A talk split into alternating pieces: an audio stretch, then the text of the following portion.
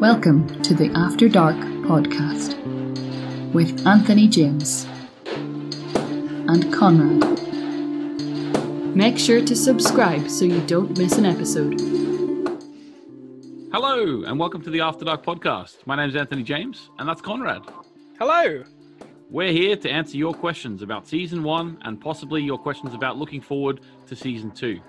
As always, Konrad has never seen Dark. If anyone's joining us at this stage, uh, and we're gonna, he's gonna, he's give, give some of his off the wall theories. Now, on the last episode on the season one summary, he actually got a lot more right than I thought he would. Having said that, he also got a lot wrong.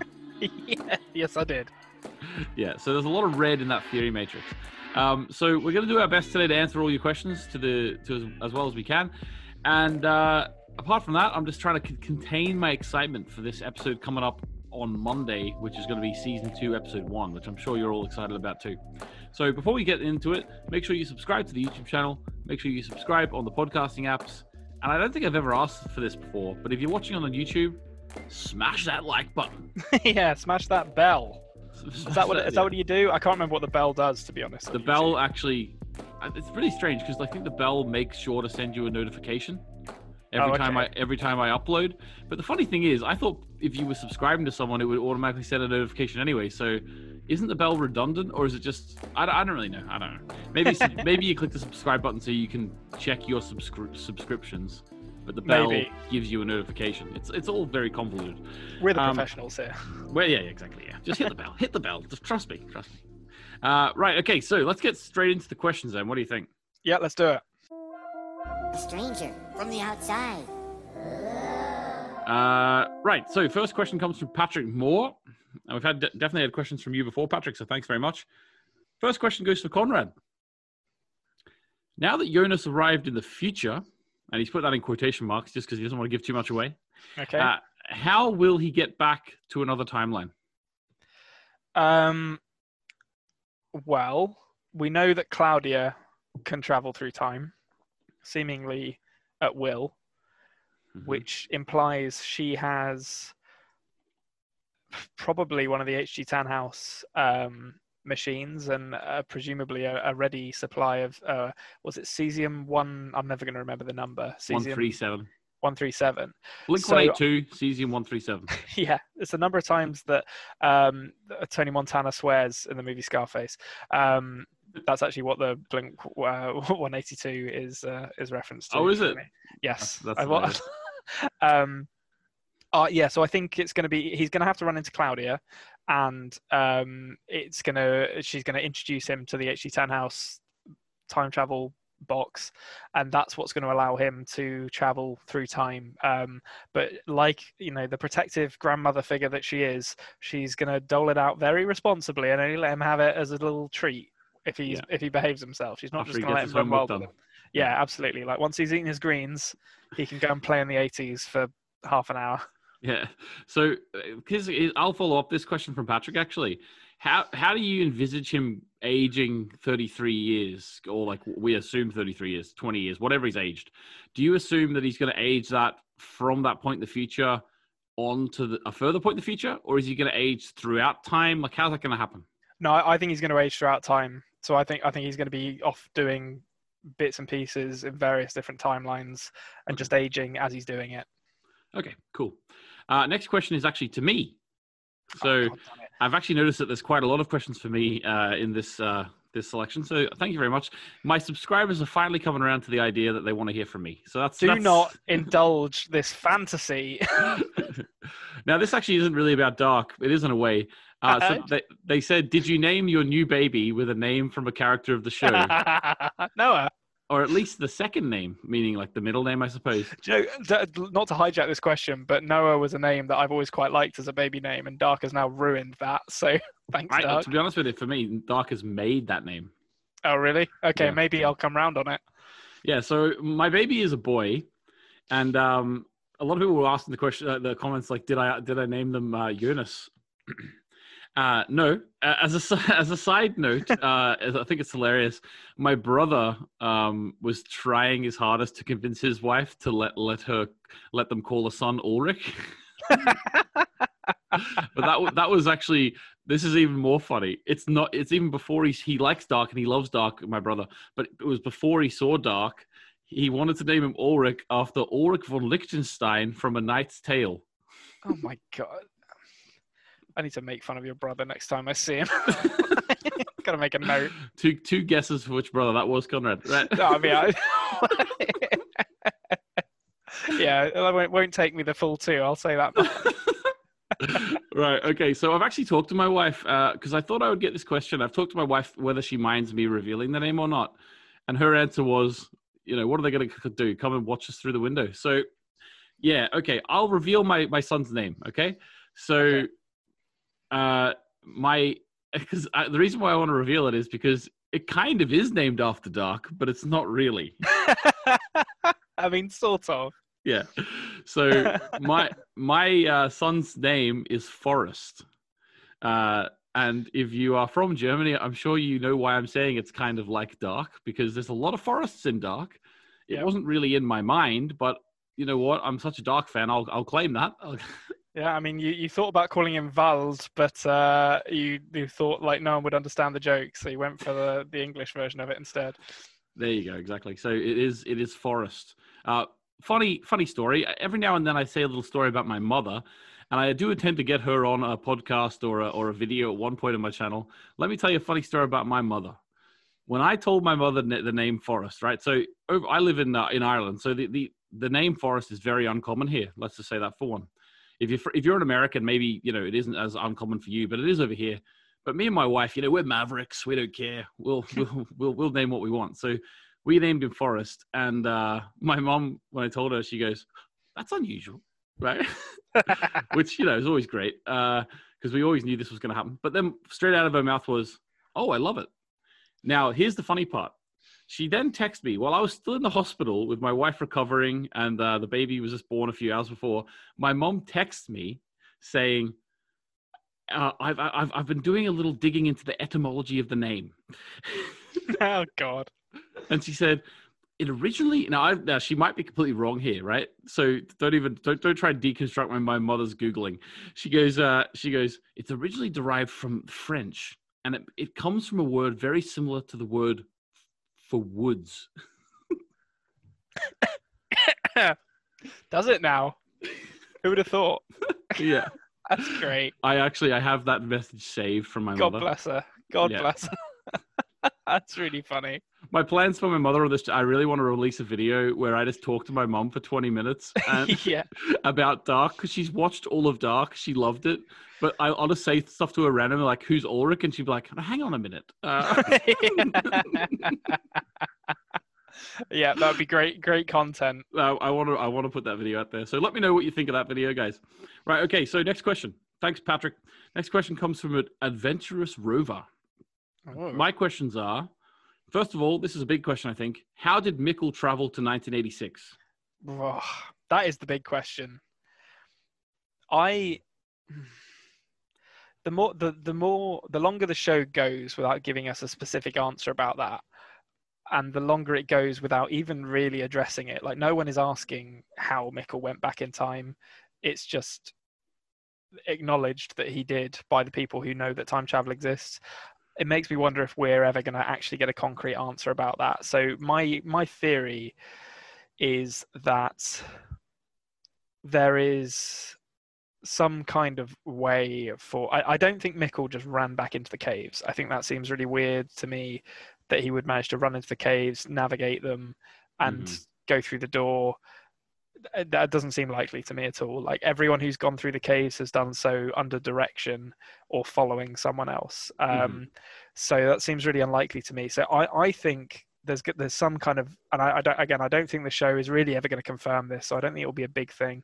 But in my mind, there's some way for the black hole or the wormhole under Winden to expand beyond the caves and kind of absorb you into into it and that's what happened to Mikkel so while he was standing in the woods something like that happened to him he was affected by the energy similar to the energy that flows up through the um through the bunker and um and was was transported that way Interesting. Interesting. That might also be why he's so confused. You know. Yeah, it- it's just uh, the way he acts. Like, so I, I don't think he was abducted because he doesn't mention anything about being abducted. Um, so I think that's off the the cards. I can't believe that he'd just be able to run off on his own and navigate the caves. I don't believe he would even go into the caves. Like he's not an idiot. Like you, you know, you're not like running scared through the woods and then Mhm. thinking, "Oh, I know what I'll do. I know what'll, s- I'll I go in the I'll go in yeah. the place where the big noise that we're running Yeah, from. I'll- was. I think that'll make the situation better. Like even in a panic, you wouldn't do that. So I think there, there's got to be some kind of nebulous thing that happened to him, and I, I do wonder whether the show will ever actually confirm it or just leave it as a mystery that kind of kicks everything off um, and leave it to our imagination. But that's that's kind of what I imagine happened in my head. Okay, cool. Uh, another question from Adventurous Ruba. Are there any other ways to time travel, uh, travel through time? So we know that there's the couple of different machines, and we also know that the tunnels exist. Is there any other way you think? Well, we've also sort of seen a portal too. Yeah, I, I think there will be. I think if if H.G. Tannhaus can uh, make a time machine, um, uh, to to quote um, Jeff Bridges in Iron Man, um, like in a in a cave. He doesn't make it in a cave out of a bunch of scraps, which he also doesn't do. But like for the purposes of this, he's basically like jury rigged a time machine out of a mobile phone. So Yeah. like if he if he can do that um, admittedly with a schematic, but if he can do that with the technology available to him in like the 50s and the 80s, I don't think there's any reason why someone couldn't do it in the future or in 2019 once whenever that sort of cataclysmic timeline is, uh, why someone couldn't also do it there. So I think there's going to be more than one. Um, I'm really hoping someone time travels in a phone box at some point just to like really nail down those Doctor Who slash Bill and Ted um, uh, references that we're yet to have, given we've kind of plumbed the Back to the Future uh, references now. Yeah, yeah, Um, yeah, yeah.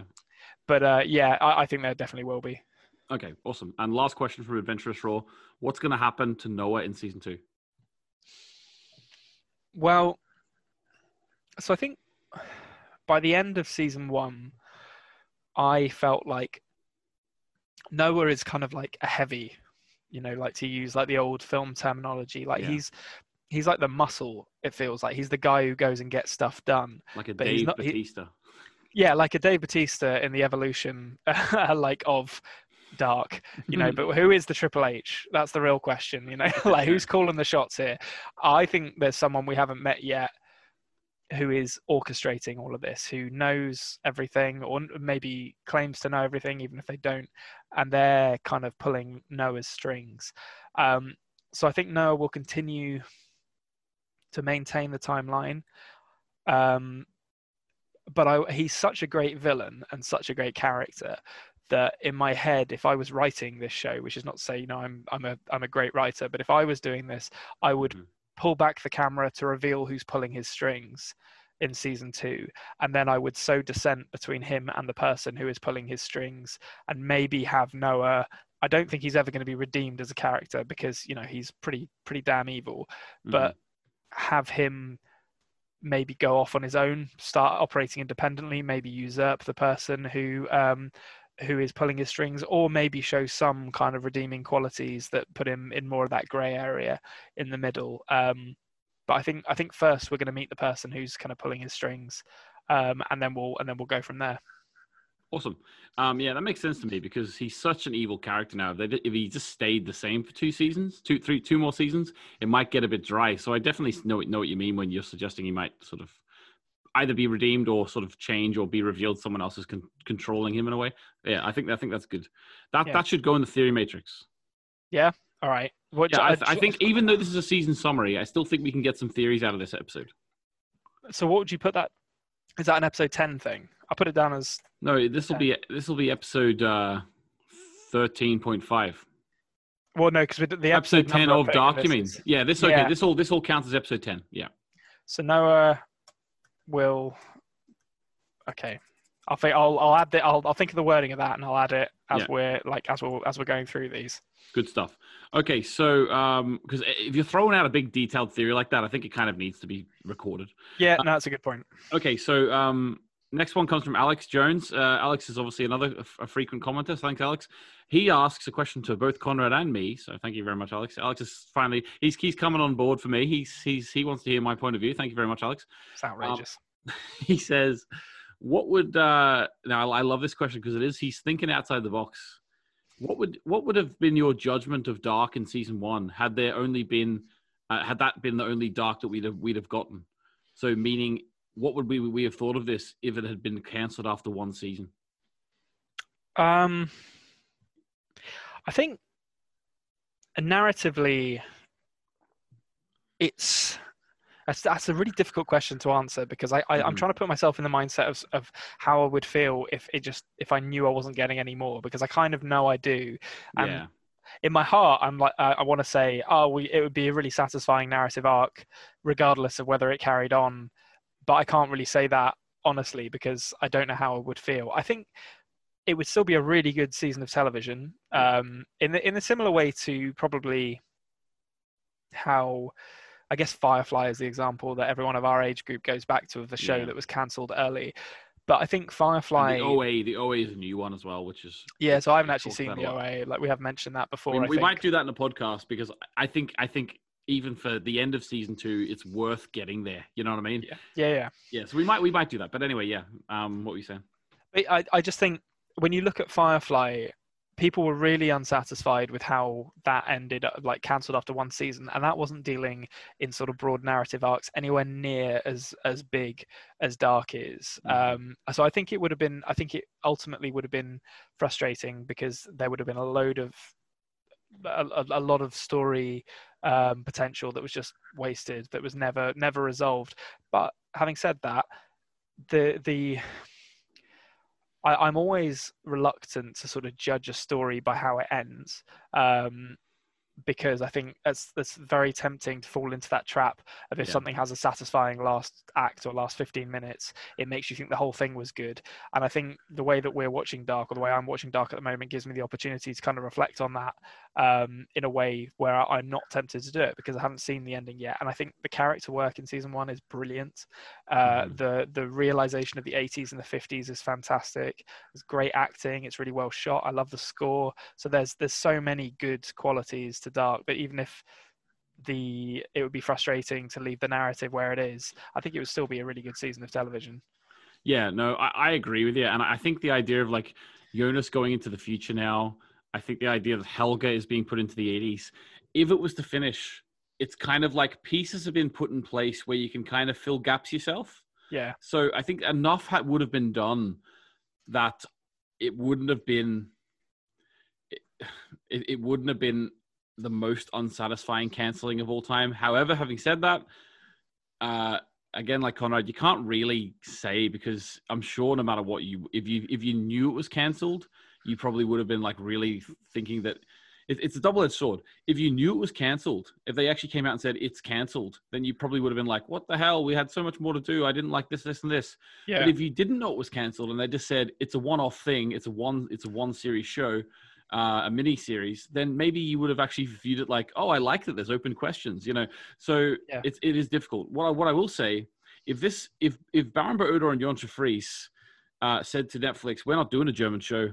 We're going to do this show, but we want to do it in America and we want to do it with American actors. If they did that and they didn't want to do a German show, this would have been cancelled. Um, because it's happened to so many American shows. Well, always the big example, but it's happened to, to a few others.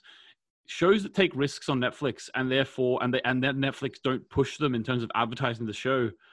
Uh, if they're an American show that is, is has English as, English as their main language, Netflix don't see them through. Um, Hmm. whereas because this was their first German show and they want to sew up the German market, they kept they, they, it was and it was relatively low budget. They kept it.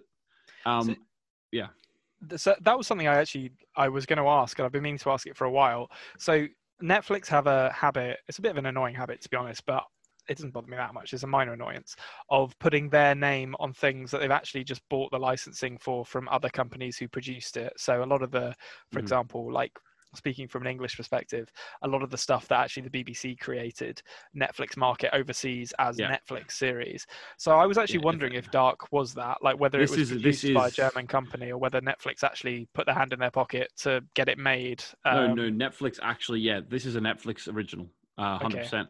So they actually sought out Baran Odar, um, and because after they made the film Who Am I, which we need Yeah. to watch, and we're going to do Jackie a, Chan we'll do a, we'll yeah we'll do a review on that. I've got the DVD, Konrad. You have to get the DVD, or le- unless you can get it from some other means. Uh, but uh, but uh, basically, uh, after they made that film, uh, Netflix went to them and they actually wanted them to do a TV series version of that film. Yeah, Yeah. I remember you saying like the ha- like doing a hacker show or something. Very American idea, isn't it? Like you know, oh, I love that movie. Could you make it into a series for us? Yeah, You let's know? expand. Let's explore this universe. you know, as much as I like uh, the first few seasons of Fargo, like, come come on, like, you know, that it didn't. Ha- it, I I don't even know why that was originally thought of. Like at the same time, you know, it was not an com- exact retelling. So Fargo actually works, but you know, you know that idea of taking a really good film and just saying, let's, especially one that was only made a few years ago, Who Am I, and saying, here, let's uh, let's make a series out of this. Um, Yeah. But yeah, uh, I think that if it, if Dark was an American show.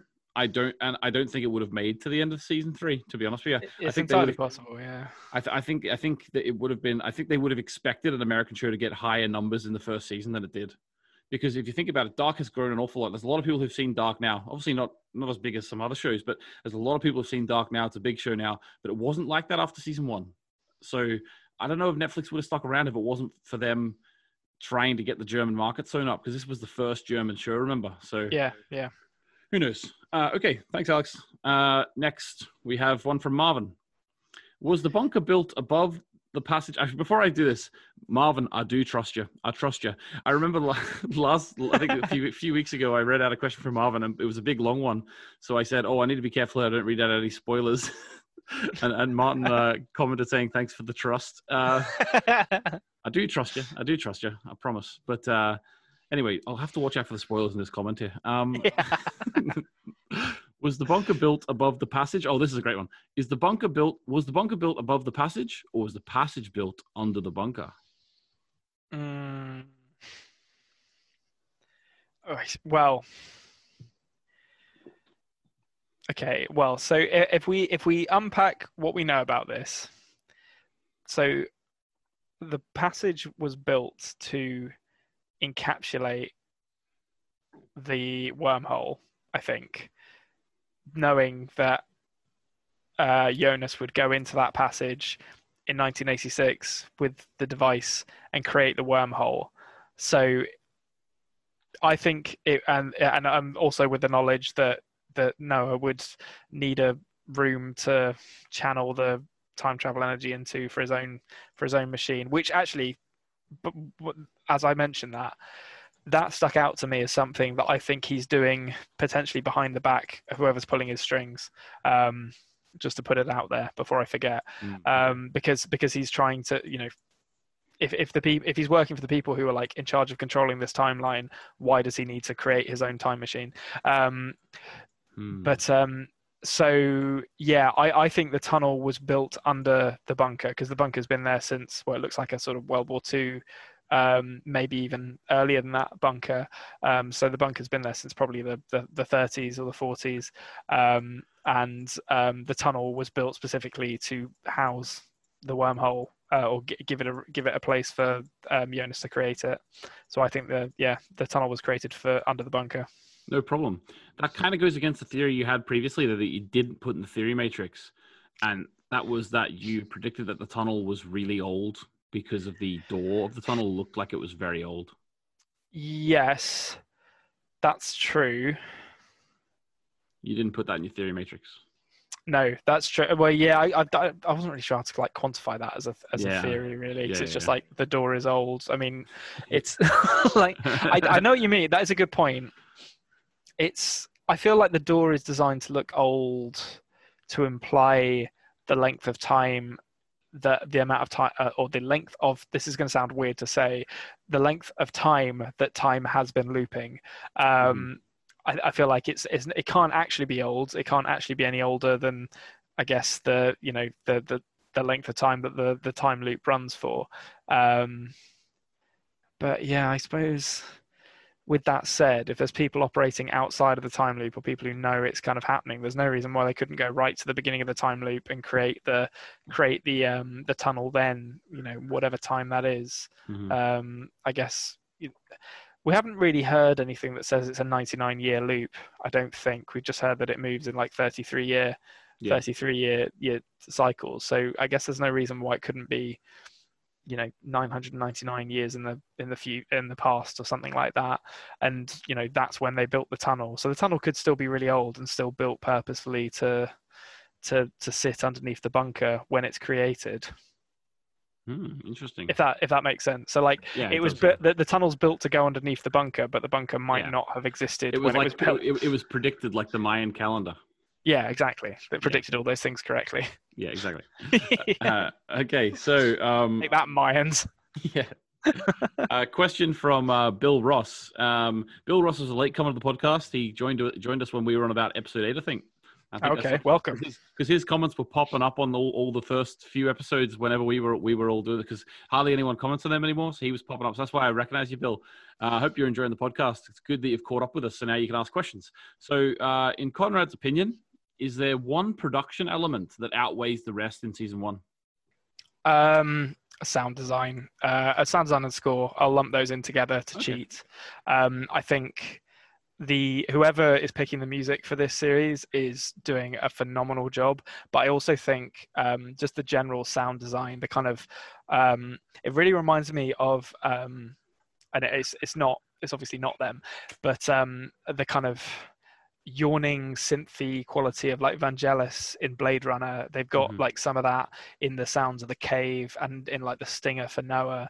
Um, so yeah, that easily the sound design, but you know, that's I don't want to do a disservice to any of the other design elements. Like there's some really nice photography as well. Um, Casting.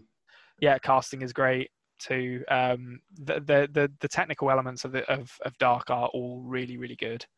Yeah, and I would also go um, maybe a bit like umbrella here, maybe, but I the direction of the show, to be honest with you, and I'm not talking about like I'm I'm not talking like a metteur en scène, which is what uh, Baran bo Odar seems to be. He takes control of most of it, but but I'm talking about literally like think of it like a stage director, like directing of the actors. I mean, so the the, the choice to, for example, never show Mikkel when he's emotional from the front. He always it always cuts to behind him and shows the other character reacting to it because that actor clearly isn't good at acting emotional.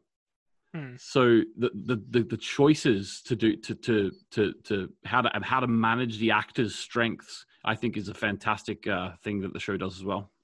Yeah, definitely. I think you can you can always tell when something has a good director because they take actors who um, you know are, are, not necessarily amazing in other stuff and make them phenomenal. And that's I, I'm not judging the actors in this because I've not seen them in anything else, obviously, because I don't Yeah. watch that much German stuff. But um, but you can kind of tell. Mikkel is a really good example of, of an actor who there's clearly been some attempt made to sort of hide his limitations, and so the actors never feel exposed um, Exactly, in yeah. a way in a way that they can do when you know actors who simply aren't suited to it are asked to do like really long, drawn out single take scenes um, Mhm. or, or, or something along those lines. So yeah, I absolutely agree with that. Yeah. Okay. Um, awesome. Yeah, but I, I do agree with you as well. Like the first thing that pops out in your head is the score, like the soundtrack and and the sound design. It, it is amazing. Like every time that those montages hit, uh, just it sends my brain to another planet. If I'm honest with you. Yeah, and I mean just just the just the little stingers as well. You know, like the the the image of the cave with like like to go back to again that kind of Vangelis yawning synthy sound is is so striking and so immediately recognizable um and it's it, it really really works well and then you know you're trained to recognize that sound but and by like the third episode they're throwing it into little spots and it and it immediately sets a tension and sets a mood um that is all the doing of the sound design Yeah, it's awesome. Uh, okay, so let's move on to the next question. So Donnie, Donnie starts. Um, I think if I remember correctly, Donnie starts is going to enjoy those wrestling references we were making. oh really Uh, he comment because Donnie Donnie loved the use of uh, he loved the use of the uh, D Generation X theme in our original oh nice our original few episodes. that we had to get rid of because of licensing issues yeah, break it down. Yeah. Um, so anyway, yeah. So uh, thanks for the question, Donnie. He says now the next few questions aren't about Dark. So Sorry, sorry to anyone who's only listening to, for Dark, but obviously some listeners are enjoying our us going off on little tangents. So Donnie asks, "I've got a non-dark question.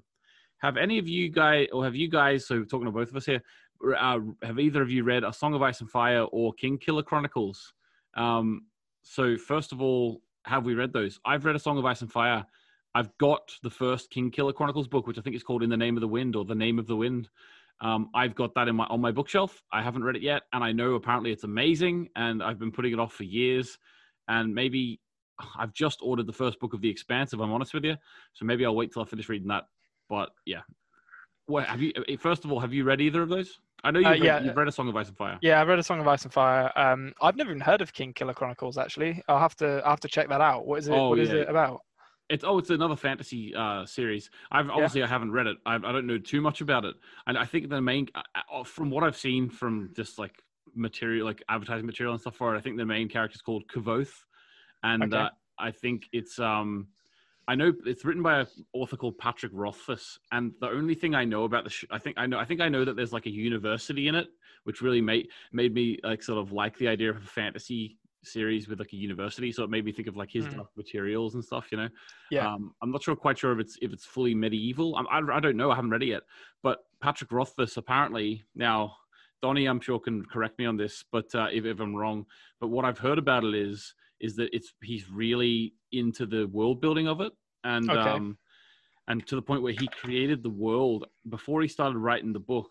Uh, he created the world and then played like uh D and D in it in the world to make Oh, sure it was it was uh, it was it was a working world, and apparently in his house, I don't know if he still has this, but when he was first writing the books, he in his house he had like blackboards on the wall, and he had plotted the economy of the whole land on the blackboards and everything. Hmm. That's um talking about um fantasy authors who come up with their worlds based on D and D. Um, for anyone who wants a book recommendation out there, the Malazan Book of the Fallen series is the best fantasy series I have ever read. So I think yeah, I think you recommended that to me it's, it's so goddamn good. about seven years ago. Uh, Yeah.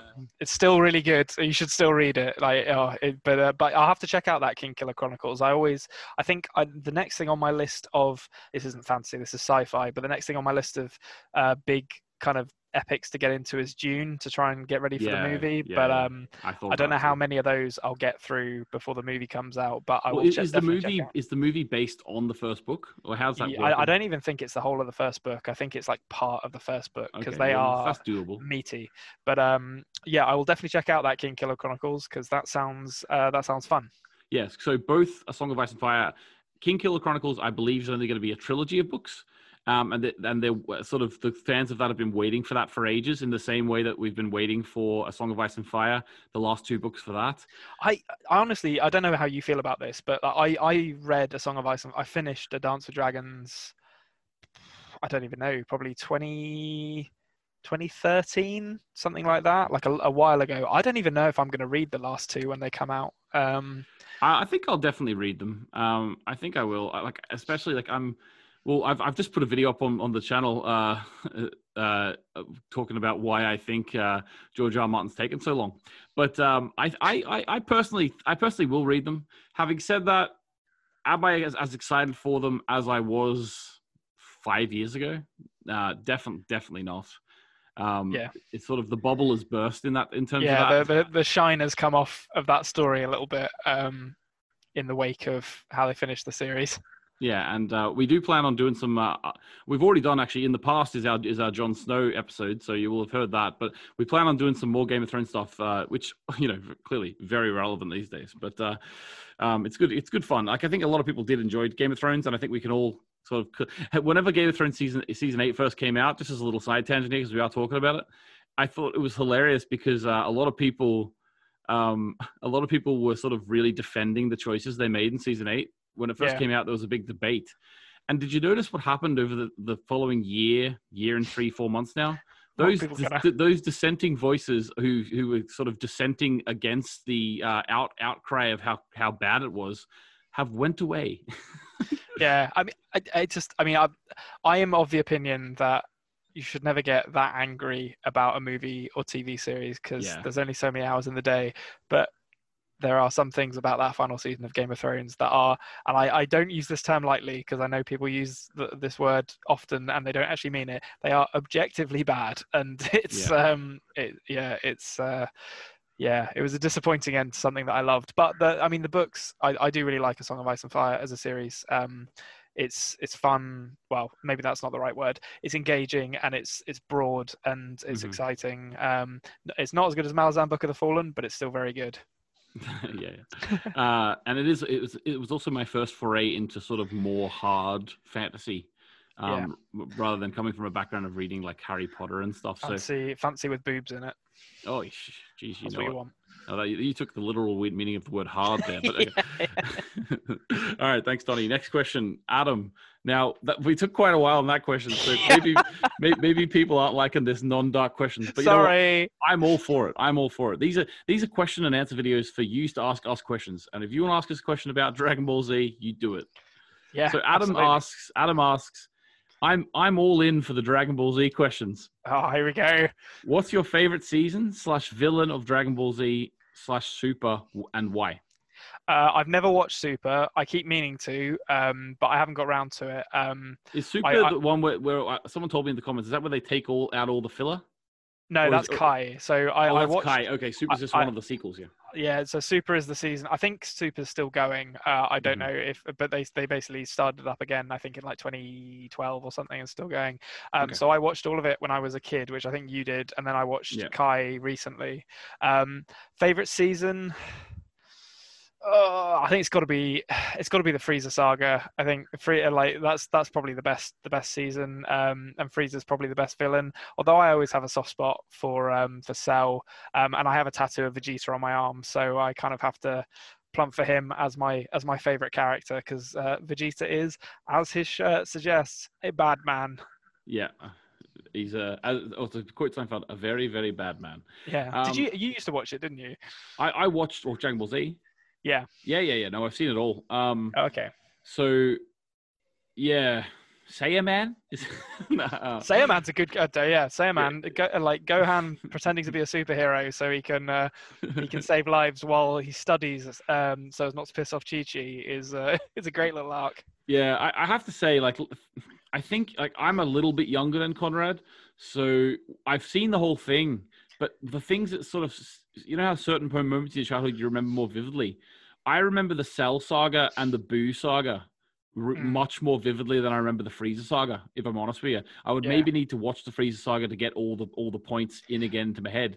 So I I'm, well, willing to concede that I may be wrong, but for me, the Cell saga is what I view as my favorite. Cell Uh, is very good. Like Cell Saga is yeah. still. I think I think most people feel the Boo Saga is the weakest, but um, I, to be honest with you, see see Gohan when he comes out of the hyperbolic time chamber and he's a t- teenager now, and he's Yeah. got, he's like he- he's Super Saiyan but with short hair. I Yeah, thought that Super was the, that, that was the coolest. Yeah, Super Saiyan two. That was the coolest thing ever to me. Um, I had a I had a poster of the father son Kamehameha on my Oh, wall yeah. when I was about 15 years old, and it was the coolest thing in the world when, when I had that on my wall. Didn't have many girlfriends at that time, I have to be Yeah. honest. But like, I will say as well, like the whole Hercule comedy relief of that. oh yeah, Mr. too. Satan is, is in Mr. Satan's relationship. Well, yeah, Mr. Satan slash Hercule showing up in the Cell games is hilarious, and then his relationship with uh, with Boo in the Boo saga is very funny as well. Like him basically turning into like a, a sort of kitchen sink drama with Boo for like five episodes. like Yeah, yeah. just him trying to stop him from turning everyone into chocolate and eating them is is very funny. Yeah, and like just to put a little bit of a, little full stop on this conversation, I will say may, maybe I am uh, in the real minority. I'm not. I'm not. My, my brother again would would be more akin to what's actually in the, the fandom of Dragon Ball Z these days. But for me, maybe this is really really going against the grain. But I absolutely love the uh in the Boo saga at the very beginning of it, the tournament episodes. Oh yeah, yeah. What where they go like to I can't remember what it's called now, but they they they go to compete in the tournament and they're doing like the weight uh the the punch machine. Yeah, yeah, then yeah. Vegeta, Vegeta just blows it up. yeah. Oh, I, love just- Vegeta. He's so and, good. and uh and go goten and like young goten and and young trunks uh get put in the in in the, in the match and they just have, have this huge amazing fight yeah yeah, they're in like the under 14s brackets and they just beat everyone up and then they just have this amazing sparring match. Yeah, Dragon Ball Z is good. We should do a Dragon Ball Z series, uh, like uh, podcast. just yeah, yeah, yeah. watch all 800 episodes of it. yeah, exactly. Yeah, look out for that. But uh, right, okay, thanks, Adam. Uh, let's get back to Dark now. So Marcy seven four seven uh, says, "How many uh, different parties?" Now, I think you answered this already, but uh, how many different parties do you think are fighting in this game of time, and who are their leaders?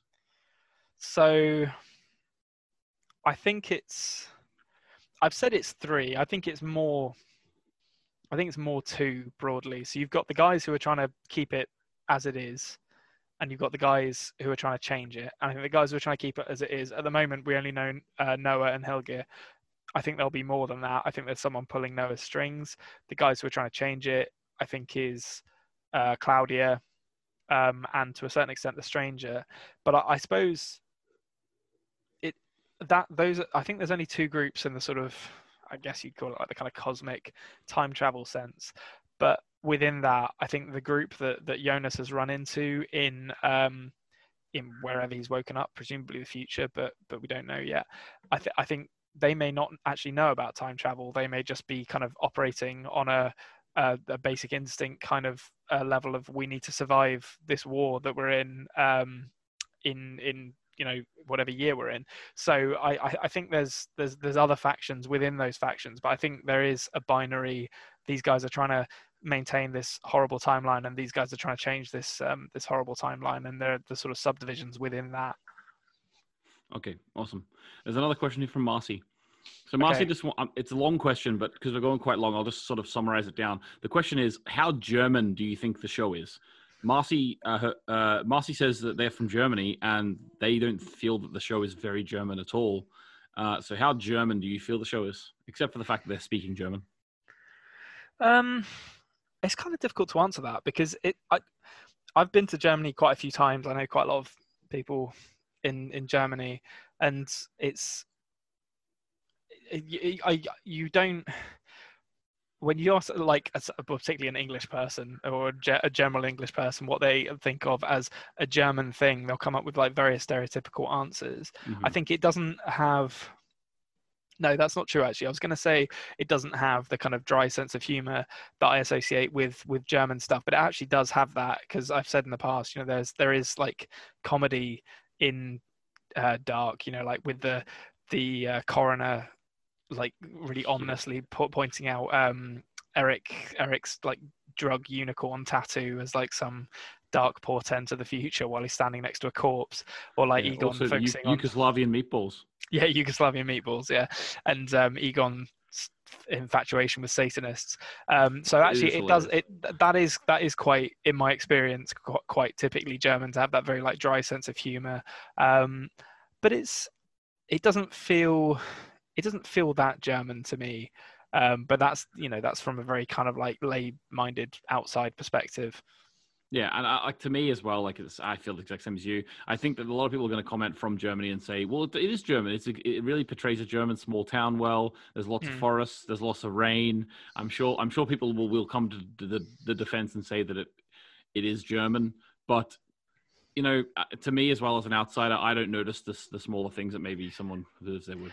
I, I think the thing the thing that I, I sort of take away from it is or why I would say it doesn't feel that German is there's not that much like slice of life in it. Like you're not actually seeing people doing their day to day stuff really. Yeah. So you're not really getting a sense of, you know, what Jonas is up to at school. You see him go to school, but it's to get in a fight with Bartosz or kiss his aunt or do something like that. Yeah, Like it's not it's not um you're you're not getting a, a real sense of like the routine or the mundane for these characters. Yeah. So it's kind of hard to tie them down to um you know what what what would be con- conceived as like typically German. Yeah, because like, it all comes down to as well. There's, there's not much filler in the show, so the filler No, is where yeah, you find that. yeah. so. Okay, cool. So uh, next question comes from Beatrice, and I like this question. She says, "Can Konrad tell us his top three and top and bottom three characters for season one?" Now, Oh, now this is an interesting question because you could have a character who you really despise, but that could make them a good character.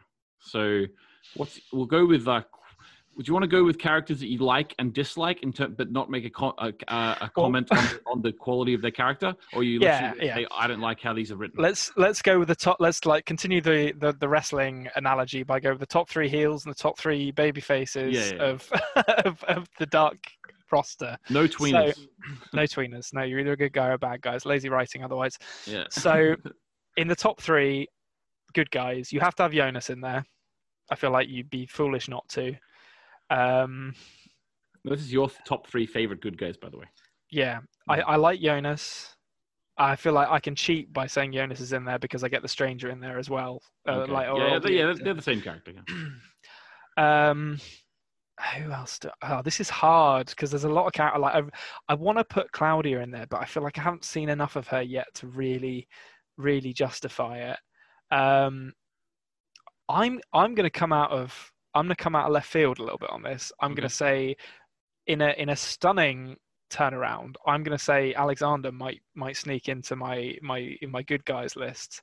Okay. Um, leather jacket, brings a gun, turns up with a bullet wound. He seems all right to me. Um, and uh, hmm, who's getting that third spot? I'm gonna say Claudia. I like Claudia. She's fi- she's she's got her head screwed on straight. She figures stuff out. It was it was between her and Charlotte really, as as um um and he, like and Egon actually as well. That was the other one. But Egon would have been a sympathy vote. He's he like, he wouldn't he wouldn't get much done, but it, it'd be nice to have him on the team. Yeah. Um, but yeah, I'm gonna go. I'm gonna go Claudia because you know she she seems pretty badass. She's kind of wandering around with a gun, looking like she knows how to look after herself. Um, you know, she's traveling time through time, and you know, getting up to all sorts of all sorts of cool stuff that I think we're gonna see in the next few seasons. Um, bad guys. It, I mean, it's it's it's pretty easy. This I have to be honest. Like, it's gonna be Ulrich, Noah, and Bartosz. Sorry, guys. Oh, so you're not, are you not counting Helga in there? No, Helga's not as bad as those three. Bartosz, Bartosz is I love the fact that the the, the, the, the all the people who are defending Ulrich in the comments are defending him because they are equating him going back in time and killing baby Hitler. And they're referring to Helga as a sort of analogous to baby Hitler. And you're not even putting baby Hitler in their eyes in your bottom three characters. No, like I, I mean, he's just not. He's not as bad. Like I'm sorry, like Helga. Bartosz hasn't hasn't killed anyone. no, yeah, that's true. I'll give you that. I will grant you the. But he, I don't trust him. don't trust Bartosz. He just sucks. He sucks so badly. Like I thought. Do you know my, my I I went on a journey with Bartosz this season because I said in the first episode I saw him and I was like, this guy really sucks. And then we had a Francisco couple. Doppler's black hole. That's what. Yeah, Yeah. exactly. And we and we saw we had a couple of comments saying like, oh, you know, lay off him. Like he's flawed, but you know, he, there there's something to him. And I was like, you know what? Fair enough. Like I shouldn't make snap judgments about these characters. The writing is good enough that I should give it more of a chance. I've given him ten episodes. He still sucks, and now he's siding with Noah. So uh, Bartosz can can like Do- do, one, do one, quite yeah. frankly. And then Ulrich. The difference between Ulrich and Helga, I'm not going to relitigate this, but like at least Helga seems like he feels guilty about what he's doing. Yeah. Like Ulrich isn't the slightest bit remorseful, whereas Helga is like knows what he's what he's doing is wrong. He and he just uh, like does it because he doesn't see any way out of it now. Like he's kind of trapped within his own crimes. Yeah. Um, and let's be honest, he seems a bit dim. Like Yeah, he's easily seems to have he seems to have a learning difficulty of some sort as well. Yeah, like he he he, is unquestionably unquestionably being manipulated. That doesn't excuse what he does, obviously, but it, If, if Derren Brown saw Helga walking into the auditorium, he'd be thinking, "Here we go." there's a mark. Yeah. Yeah. Like, but um and then obviously noah is is fantastic like noah's noah's a great a great bad guy i, I love noah as a character i i'll be really interested to see that that's kind of the- one probably the, the thing i'm most fascinated about for next season is to see if we get another bad guy because i feel like the show could do with another another bad guy for noah to kind of play off um Mhm.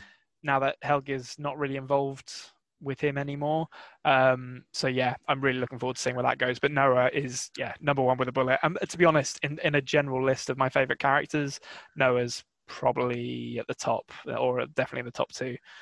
Okay, cool. So I'm going to now give my top three favorite characters could be Yep. good or bad because I'm not going to sort of make a judgment on they're good or bad because I know too much. You know what I mean? Is, it- is is that based on where we are now, or your just general overall feeling of them in the show? Well, there might be some characters that you maybe haven't met yet, uh, and there might be some characters that we haven't really seen for a long time yet. Uh, we haven't Okay. seen them since the beginning, but generally, probably it probably would be around where we are now. Um, so in season one, my favorite characters were.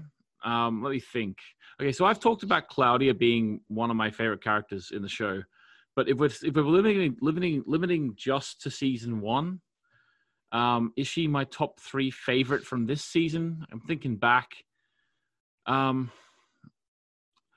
I think, to be honest with you, I'm this. This might sound really pathetic, but not well, not pathetic, but it might sound really like uh, I'm just making things up.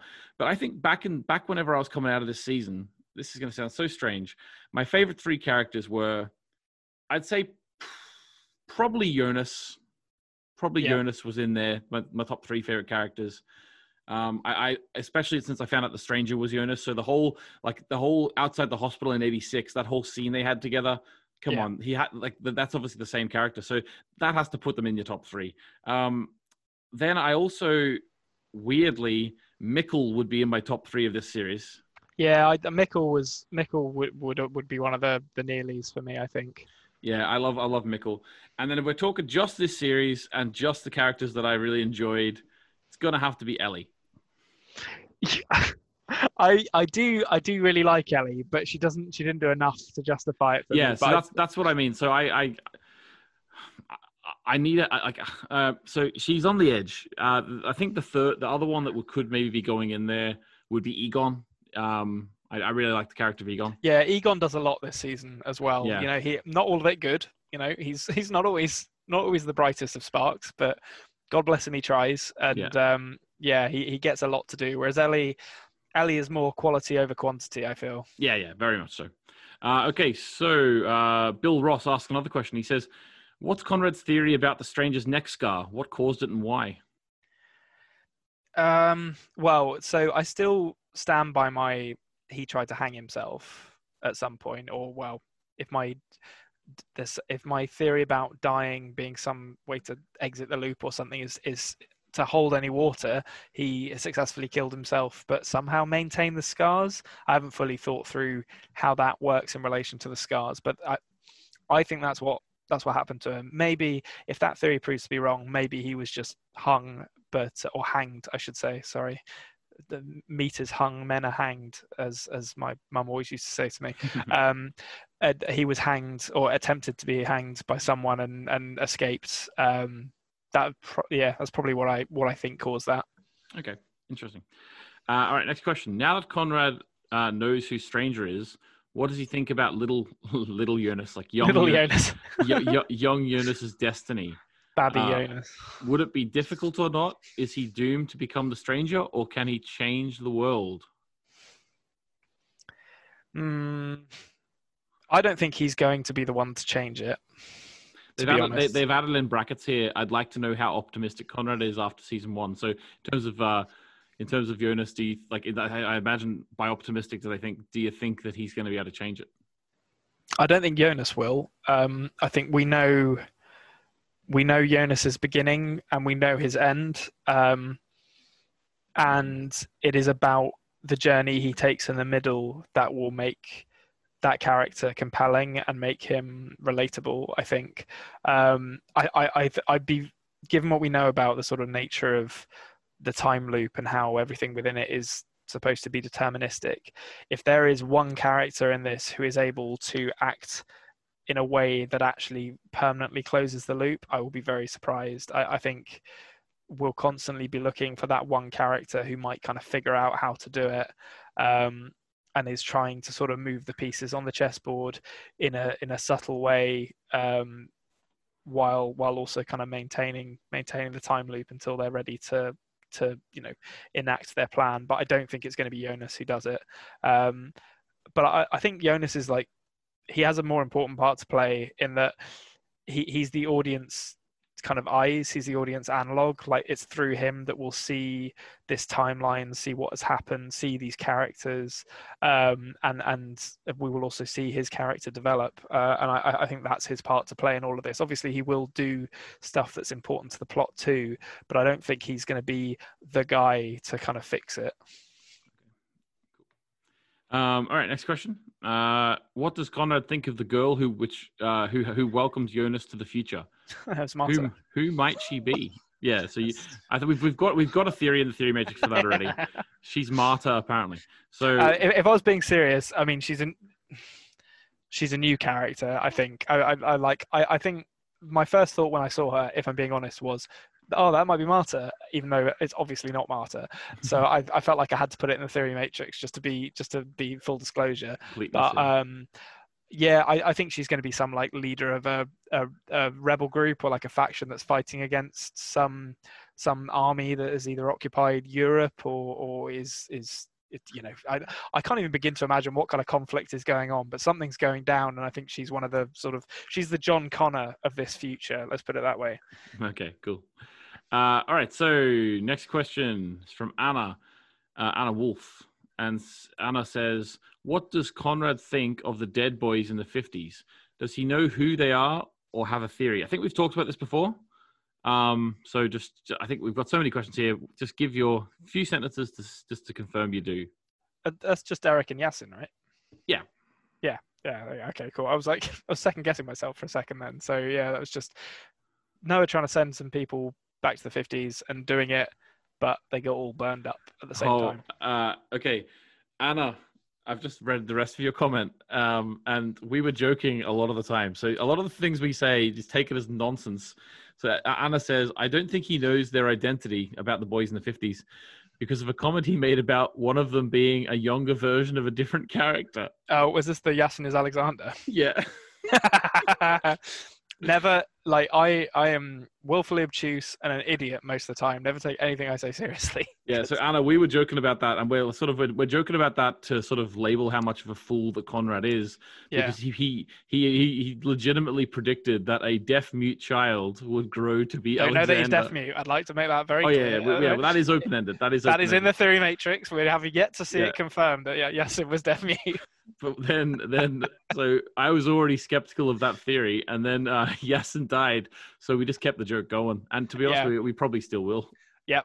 Every time we see Alexander, he is officially Yasin now.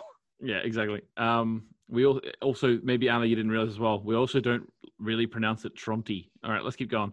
I so battery 170 says does konrad have any theory on how jonas will escape 2052 or it's sort of giving away that it's 2052 there although konrad did correctly predict that because of the- Yeah, I mean, it kind of 33 stands to reason that it was going to be 2052. Um, I, I think it's got to be Claudia. Got to be Claudia. She's going to rock up with a time box and be like, "Hey, Sonny," and then like, "Do you want to come hop in my time machine?" And then they're going to go off to the 80s. Uh, she's going to be really drunk and she's going to be like hey morty uh, jonas Yeah. The Libyans. Yeah, like okay Yeah. uh next one from latrice uh, do you think Jonas was a good main protagonist slash focal point for the se- for season one? Is there any other character you would have chosen to follow instead? Good question. Um, I think yeah, it's really interesting to think who is actually the protagonist of season one. I think because it kind of ebbs and flows. Um, Mhm. for for much of probably let's say the first half of the season, Jonas isn't really the protagonist because he's not really the one propelling the plot forward. If anything, might argue that Ulrich is the protagonist, Mm. um, albeit e- Egon in the 80s as well, I would say. yeah, Egon, Egon to a certain extent as well. Um, but but yeah, I think Jonas Jonas is kind of the um, as I said to that uh, a couple of questions ago. I think he's like the audience analog. Um, so he doesn't know what's going on, and he's getting thrown all these kind of weird curveballs about his own heritage and, and ancestry, and and what that means about the relationships he's formed in his life. And he's he's sort of the human element that grounds us in the reality of what what these sort of wider time travel um, plot lines actually mean for the people that are affected by it. And I think he, yeah, he's really good as a character um, for for to well to explore that. I think um, yeah, in season one, Ulrich probably does more. Obviously, Jonas has the the big action, or older Jonas, I should say, has the big action that kind of uh, seal uh, like set or sets things in motion and kind of uh, sends us on the way to season two. Um, Mm-hmm. But um, but Ulrich uh, has has the beginning, so it's kind of they kind of split the split the duties on the protagonist front. Yeah, and I would also say, like, I think what they're sort of alluding to in that question as well is the idea that we're sort of seeing the world of time travel through Jonas's eyes, and if, it was if we were to follow another character in terms of their their sort of way into the loop in a way, I suppose the only other answer who could have been taken the Jonas's uh, same same role in the show would be Claudia in the eighties. I would say. Yeah, Claudia seems like she's coming at the same solution from a different angle, if you like, uh, to Jonas, uh, which you know it's, it's appropriate that they will meet, if not in the middle, they'll meet kind of as their paths cross in in 2052. Um, but uh, yeah, she would she would be the other one who's kind of figuring it out. Charlotte's close as well, uh, I will say. Although she hasn't really done anything to propel the plot forward, uh, Charlotte is kind of in a position to do that. I think in uh, in season two. So I'll be interested to see what they do with her character. Okay, cool. Um, this one has a has a triple question mark, so just prepare yourself. Oh wow! Will Egon ever find the Satanists? I hope so. I hope Yeah. he finds those damn Satanists who are killing all the sheep and the birds and selling drugs in the and doing whatever else they get up to. yeah, if only, if only. Uh, If he could just, I mean, yeah, we live in hope. Satanists on the brain. Yeah. Okay, another question from Anna Wolf. Um, so I think I've taken questions from two different videos that I asked for questions, so that's why some people have commented twice. I'm sure. If not, they're just really keen, which is great. Uh, so Anna says, "What characters from different timelines who haven't tra- uh, time traveled in season one do you think uh, worked well together?" So, uh, oh, oh, so Anna's sort of uh, trying to get us to, as the kids say, ship characters. So, uh, so, so Anna says, for example, she thinks Agnes and Vola would make a good couple. Uh, I don't feel. I feel like they'd be constantly lying to each other. That couple, like the two two of the most dishonest characters in the whole show. Um, and you know she's philandering as well, so she cheats on him immediately. yeah, Um, I think that. Hold on. Right. Let me think this through. Who are the most competent people? I'm going to say Claudia, and I'm trying to think of, of a male a male character who's like who's the most competent male character. Alexander, but that's that's her son-in-law. Yeah, Alexander was my first thought, but that would be kind of weird. And also, she met him, and you know, when he was like a teenager, so that's that's a bit odd in and of itself. Yeah, I think I think Claudia and Egon is like that's a power couple because uh, Cla- Egon. that, that's that, Egon's Claudia's dad. Yeah, but you just have to ignore that. This- Like- yeah, yeah. Come on, we yeah we we already know that uh, Jonas ki- kissed his auntie, so Yeah, like I think it, that's a power couple because Claudia is like super competent at everything she does, and Egon is completely incompetent. And together, they'd probably like even each other out. And and I, I think they'd, they'd at least be good fodder for comedy, if not actually doing anything. I, I feel like if they were a couple, Egon would ruin the whole the whole like Claudia's whole plan uh, by like knocking a plug out of the wall while she's trying to while she's trying to build a time machine or something. But but it'd be good laugh to see. Yeah, I think uh, this is maybe a strange thing to say because they are both in their child form, is what I'm thinking. But I think uh, Mikkel and child Claudia. That's who I'm thinking. Yeah, that wouldn't be bad. That wouldn't be bad because they're both like they're both kind of switched on as Yeah. well. I think, Um, they, I think they'd be good, good friends. I'm gonna say Marta and Noah, obviously, because they do end up together because Marta is Agnes. So yeah, okay, fair enough. That, was she Agnes before or after she was the future girl? um, she ages in as the future girl. Hang on, she Uh, might just but- be using Noah's Philosopher's Stone. Yeah, exactly. we don't know. Listen, all Well, it's these are unconfirmed. Yeah, all uh, right, okay. So Konrad and Anthony, which characters do you feel they will expand more on more in the future? Also, what are your predictions for these characters? I don't think this person realizes that I've already seen the show. Uh, I mean, you can go first if you want. I'm not going to go. For, I'm not going to answer that. But thank you very much for thinking of me. Right, Konrad. Who do you think they'll expand more on? Um, I think Noah. I think we've got to see a bit more of Noah. I, I, I'll be a little bit disappointed if he just carries on being, you know, off in his little room making a bad time machine for the next season. I want to see more of him. Um, I think we're going to see uh, a bunch of new characters in in uh, season two as well, like the future characters. And Claudia, I think, is it's time for Claudia to come to the forefront because I have a feeling she's going to be important. Admittedly, that is slightly informed by the fact that she's one of your favorite characters. So I, am trying not to let that influence me okay. too much. But I but I suspect that she's going to be important based on how she's presented and the fact that you like her. So I'm interested to see when they actually kind of start getting into that.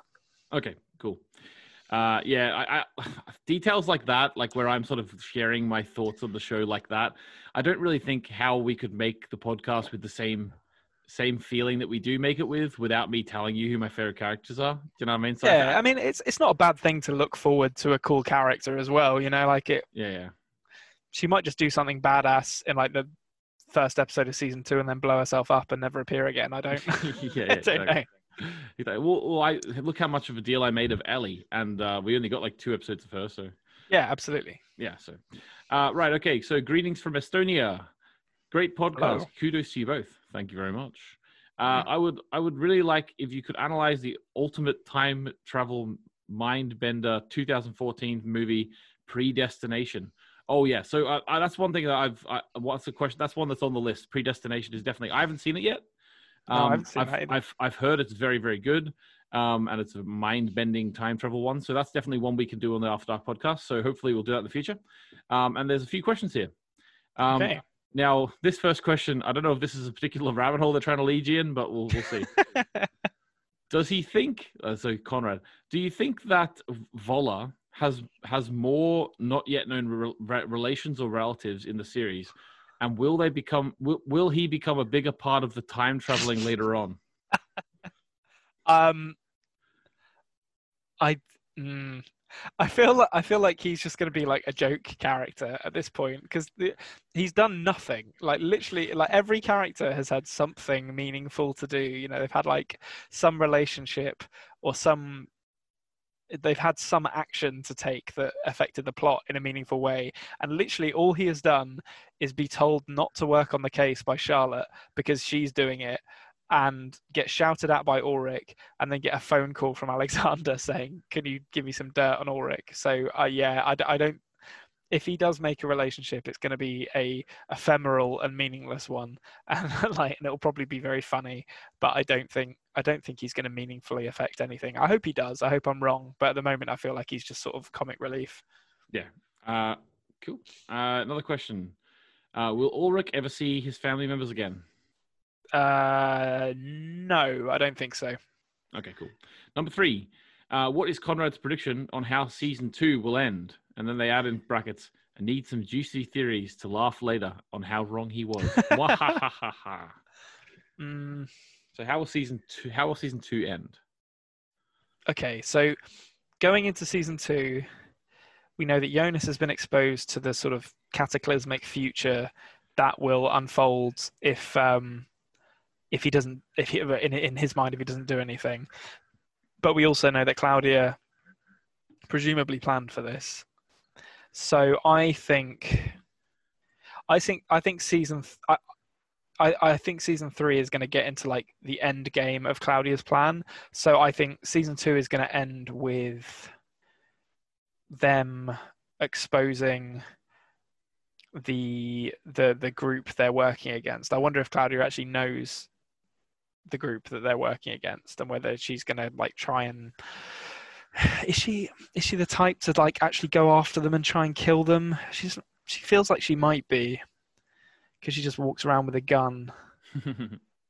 yeah, I so I I think they're gonna they're gonna go after the people who are who are maintaining the current timeline and try and like bump them off, and that's where the series is going to end up with like probably one or more of them dying, possibly with Noah actually helping um, and kind of usurp, not to become a good guy, but to sort of usurp them or go off and sort of um, try and enact his own his own plans.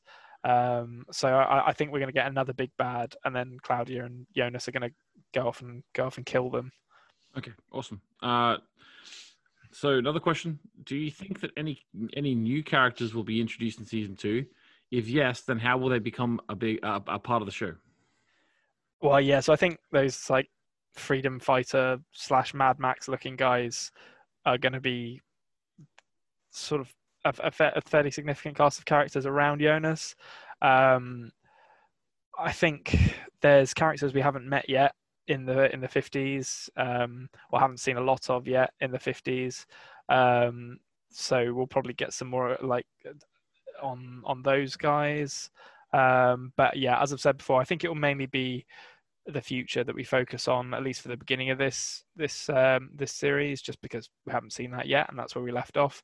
Um, and I, I mean, there's there's so much fodder for um, for characters, for both new characters turning up and returning characters, because presumably, you know, Marta might still be alive. You know, she'd be in her mm-hmm. be in her fifties or late forties, I guess. Like so, Bartosz.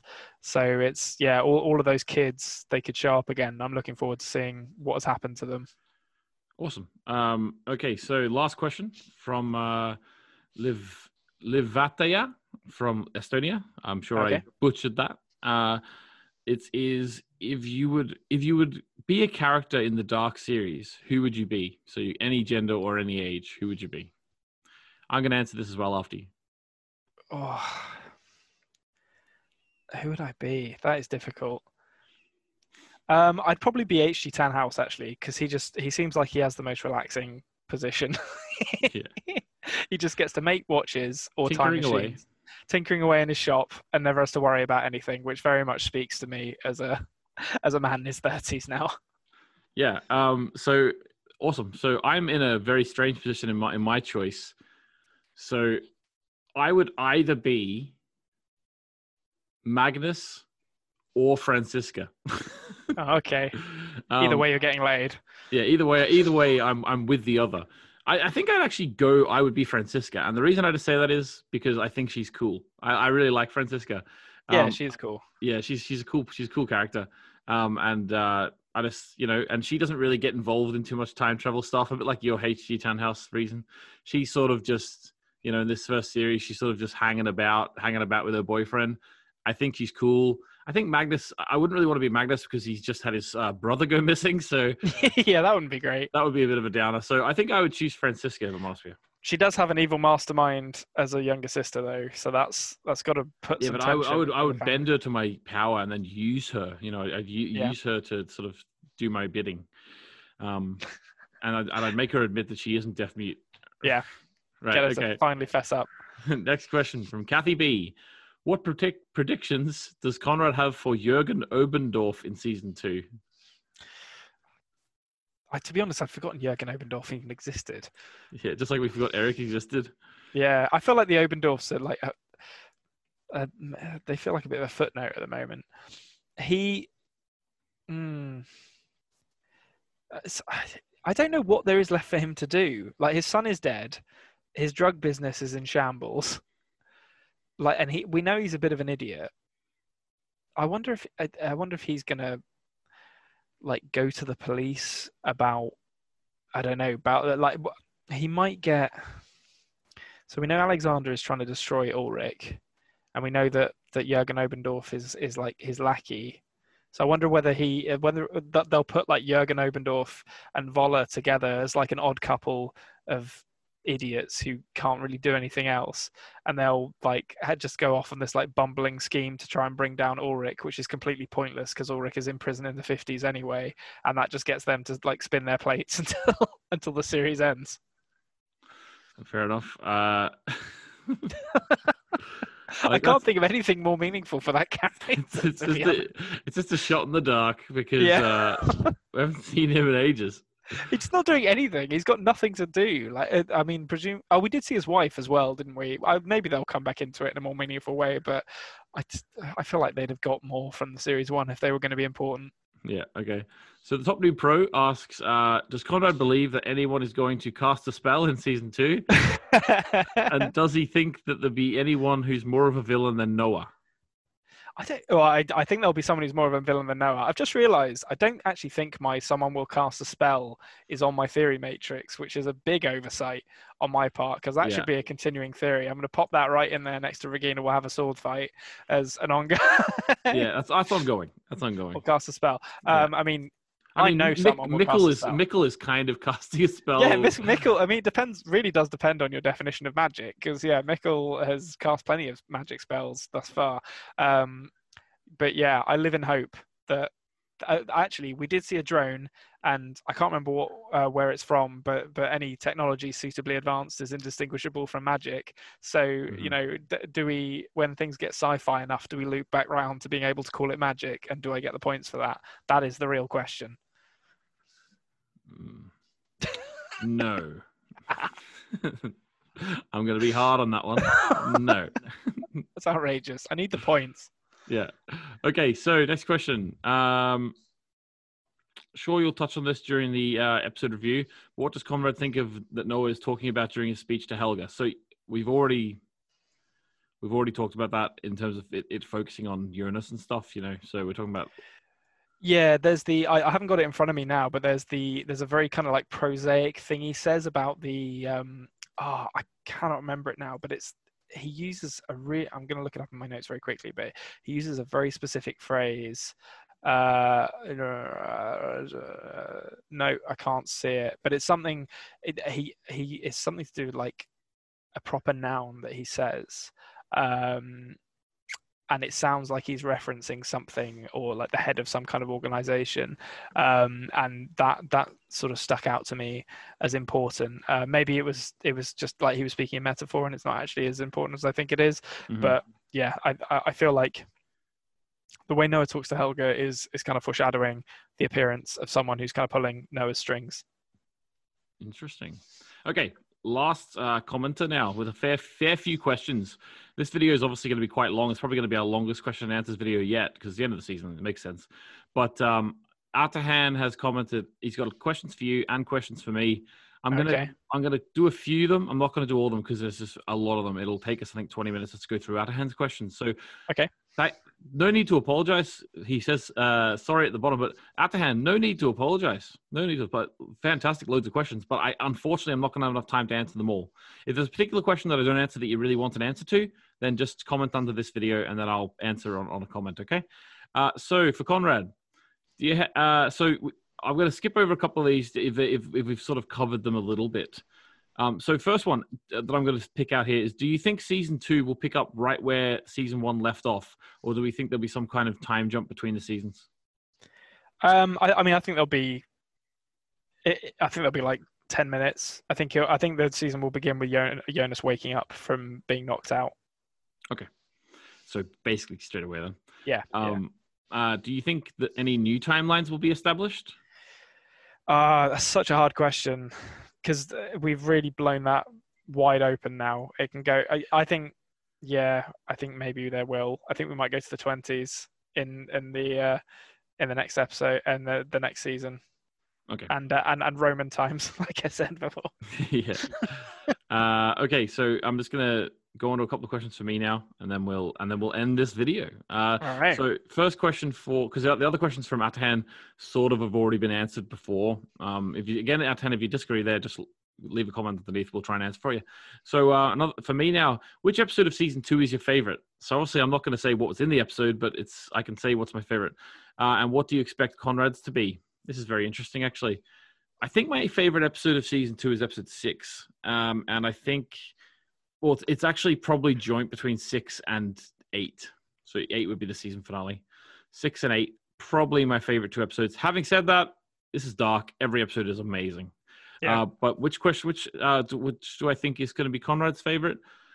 Again, probably six uh, and eight. I'd say probably he'll fall the same same same as me. Um, out and then uh, Atahan asks, out of seasons one and two, which do I prefer? Um, I like them both the same. I don't prefer uh, any season more than I think season one, two, and three. I, I like them all the same. If I was having to watch one season forever, probably I'd choose season two. Oh, okay. Wow. Yeah, I think That's I'd high praise. I think I'd choose season two. Um, having said that, in my opinion, they're all the same quality. I'm just thinking in terms of what happens in season two. Do You know what I mean?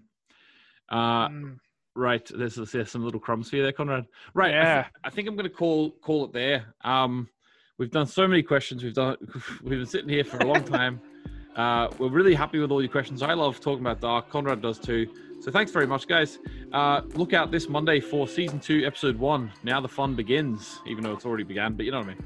Uh, right. Any any parting thoughts, Konrad? Before next time they hear you, you will have started season two. Yeah, we'll be knee deep in season two. No, just yeah. Conti- thank you for for watching along or listening along, and yeah, join us as we venture into the futuristic world of tomorrow. I don't know when it's set, but like 2052, I guess. yeah. Uh, uh, my head just went to. Uh, have you ever seen the film Parent Trap? Yeah, yes, a long time ago, but yes. Well, basically, what you just did is what what the what the uh, the twin girls trying to get their their parents to sort of rekindle their relationship. They're like, "Come with us on a journey to yesteryear." yeah, yeah, no, it's just like the kind of kitschy, the world of tomorrow, today kind of advertisements for cars in the 50s. Um, right. yes, Okay. that'd be so- very exciting. Very, very exciting. I'm looking forward to it. Thanks very much for listening, everyone. Uh, as always, uh, on the next episode, leave questions for episode two. So uh, on this next episode, leave eps- uh, season two, episode two, leave questions. We'll have a question and answers video. Thanks very much for watching. Uh, subscribe on YouTube. Subscribe on podcasting apps. Like the video. That'd be fun. Uh, and goodbye. Goodbye. Thank you for listening to the After Dark podcast. Make sure you subscribe so you don't miss an episode.